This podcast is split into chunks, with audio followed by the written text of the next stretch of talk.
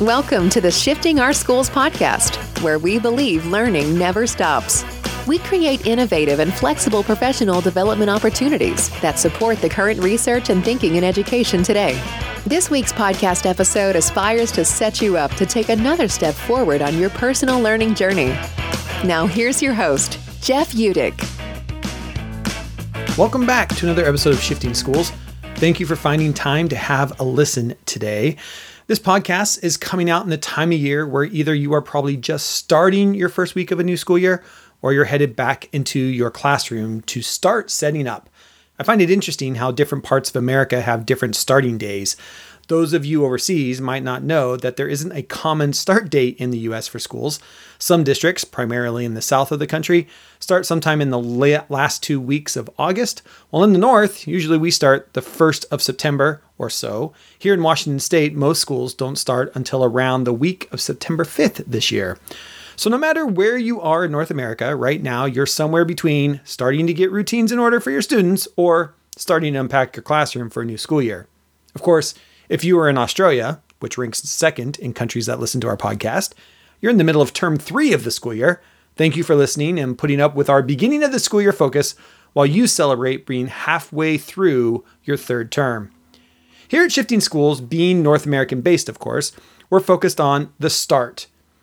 August first marked the sixth season of the podcast, and I don't know, maybe it's just because we're all teachers or former teachers, that when you hit August, there just is this feeling that it's time to start focusing and planning again, which is why we have been focused on trying to support you in these first few weeks of the school year. If you haven't dropped by our free guides lately, Trisha has three new ones for you: four media literacy routines to start the school year, spotlighting soft skills, and magnifying metacognition. We've also decided to run free webinars streamed all over the web, talking about each of these free resources. We are also releasing those webinars as podcasts, which we need your feedback on. Do you like that? Do you not like that? It's tough, I know, because we're talking about resources that are in the webinar you can see in the video, but not in your podcast. So we need your feedback. Should we continue to do live webinars and release them as podcasts? If you want to see the recordings of those webinars, you can find them on our Twitter account at Shifting Schools or on YouTube, of course. I'll make sure there are links to the two we've already done in the show notes of today's episode in case you want to go watch those video versions as well. And our third one is coming up on Wednesday, August seventeenth. So by the time you hear this, it'll be out there as well. We've also been working on other parts of the podcast. We're very honored that when you search for K twelve education in Apple Podcasts, we now are ranked the number four show, at least here in North America. We would love to know any listeners in other countries where you find us and how you listen to us. We're also now uploading our episodes to YouTube, so you can listen to the episodes there. It's going to take us a bit to get the back catalog up there, but anything new can be listened to there as well. I'll put a link to the playlist where they will continue to appear if you would like to subscribe. Our hope is with this is that it might be easier for schools to use our podcast or pieces of our podcast in professional development trainings. So think about how you could use podcasts in your P D trainings via YouTube, or even how much easier this might be to share among colleagues and friends. Lastly, we've been started a Instagram and TikTok account for the podcast. You can follow them both on Shifting Schools Pod, regardless of the platform. That's Shifting Schools Pod, all one word. So P O D at the end of Shifting Schools, Shifting Schools Pod. Our hope is to give you snippets of podcast episodes and share some behind the scenes footage of our podcast and working environment. So just like you in your classroom, we're busy setting up for another great season here on Shifting Schools. This being our sixth season in production, we're excited about the lineup of guests we have coming for you, the conversations to come, and the stories we get to hear and share with you. Of course, if you have something you would like to share, you're always welcome to shoot us an email at info at shifting schools dot com and tell your story. That's what Denise did in our August first episode. She reached out about this cool project, and we were happy to share her learning and student learning with you all. So please reach out. We love highlighting our community in our shows. Today's episode with Doctor Matthew Courtney kicks off a three-episode series we have for you around data literacy. Doctor Matt is the author of Exploratory Data Analysis in the Classroom and focuses on unlocking the potential hidden in your student data. Next week's episode is with Alan Hillary of data stories dot c c, where we talk about the skill of teaching students how to create data stories. And finally, we will have Gabriella Marit discussing data visualization with students.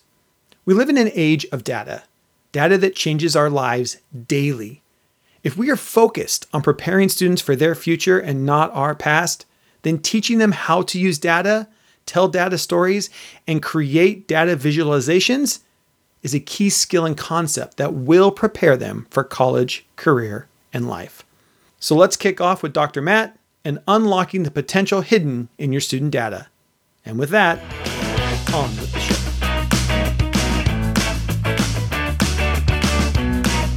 All right, welcome back to another episode of Shifting Our Schools. So excited to talk about data literacy today, uh, data with schools. Uh, I'm here with Doctor Matthew Courtney. Matthew, it's so great to have you on the podcast, uh, talking a little bit about your new book, Exploratory Data Analysis in the Classroom, and all around data analysis in education. So welcome to the podcast.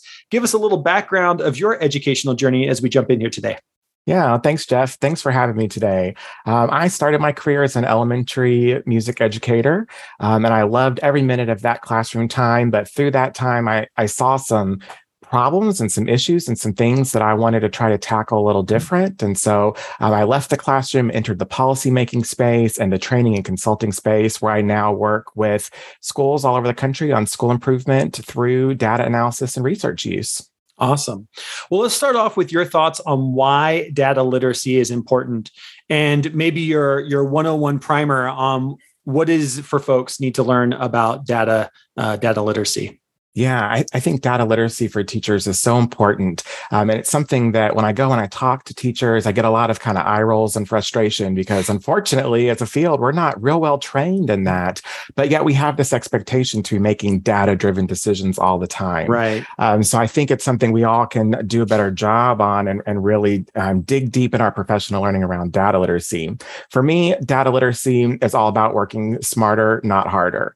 Um, think for a minute about like Google and Amazon and Facebook and all these big data companies. They're collecting data on you all the time, and they're using it to sell you stuff and change your opinion and promote their ideas um, or change your behaviors.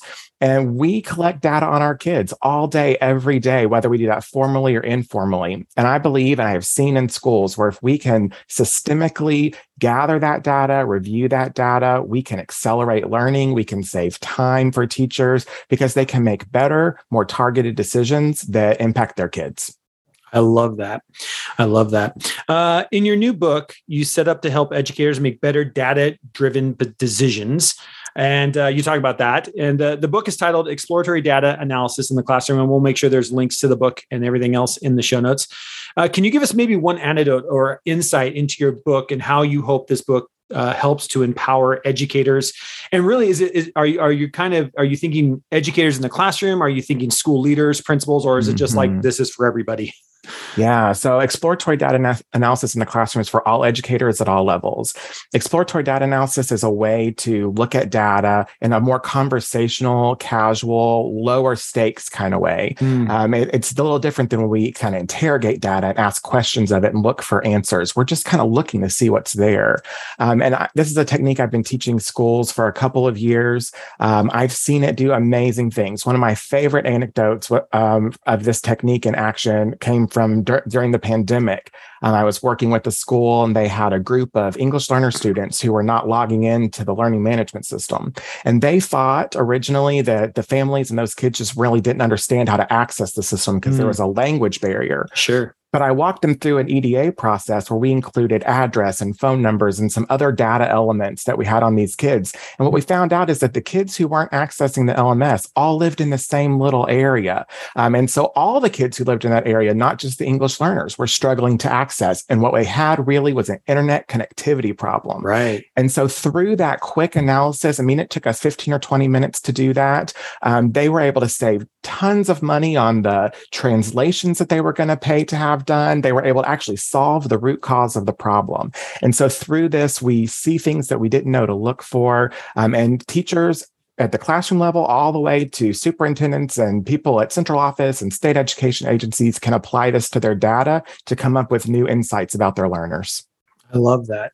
When it comes to data, what do you think is one of the biggest myths in education? I just love this. Like, you love to debunk. Yeah. Uh, uh, the number one myth I want to debunk is that data analysis is all about state standardized testing. Oh, uh, that. That's what everybody always says to me. These kids aren't even in my school anymore, and we're spending time with that data.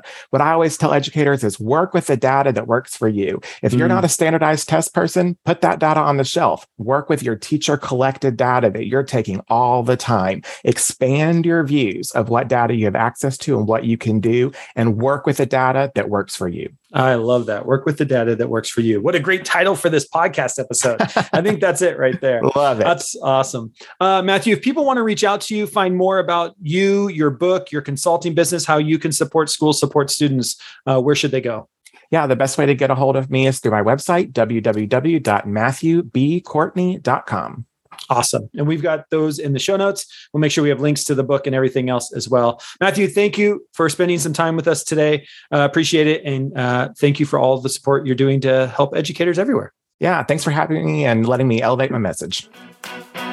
We hope you've enjoyed this episode of Shifting Our Schools. If you found this episode helpful or inspiring, please make sure to subscribe and leave the team a five-star rating. If you want to learn more about the Shifting Schools team or download our free resources, head over to shifting schools dot com to see what's on offer now.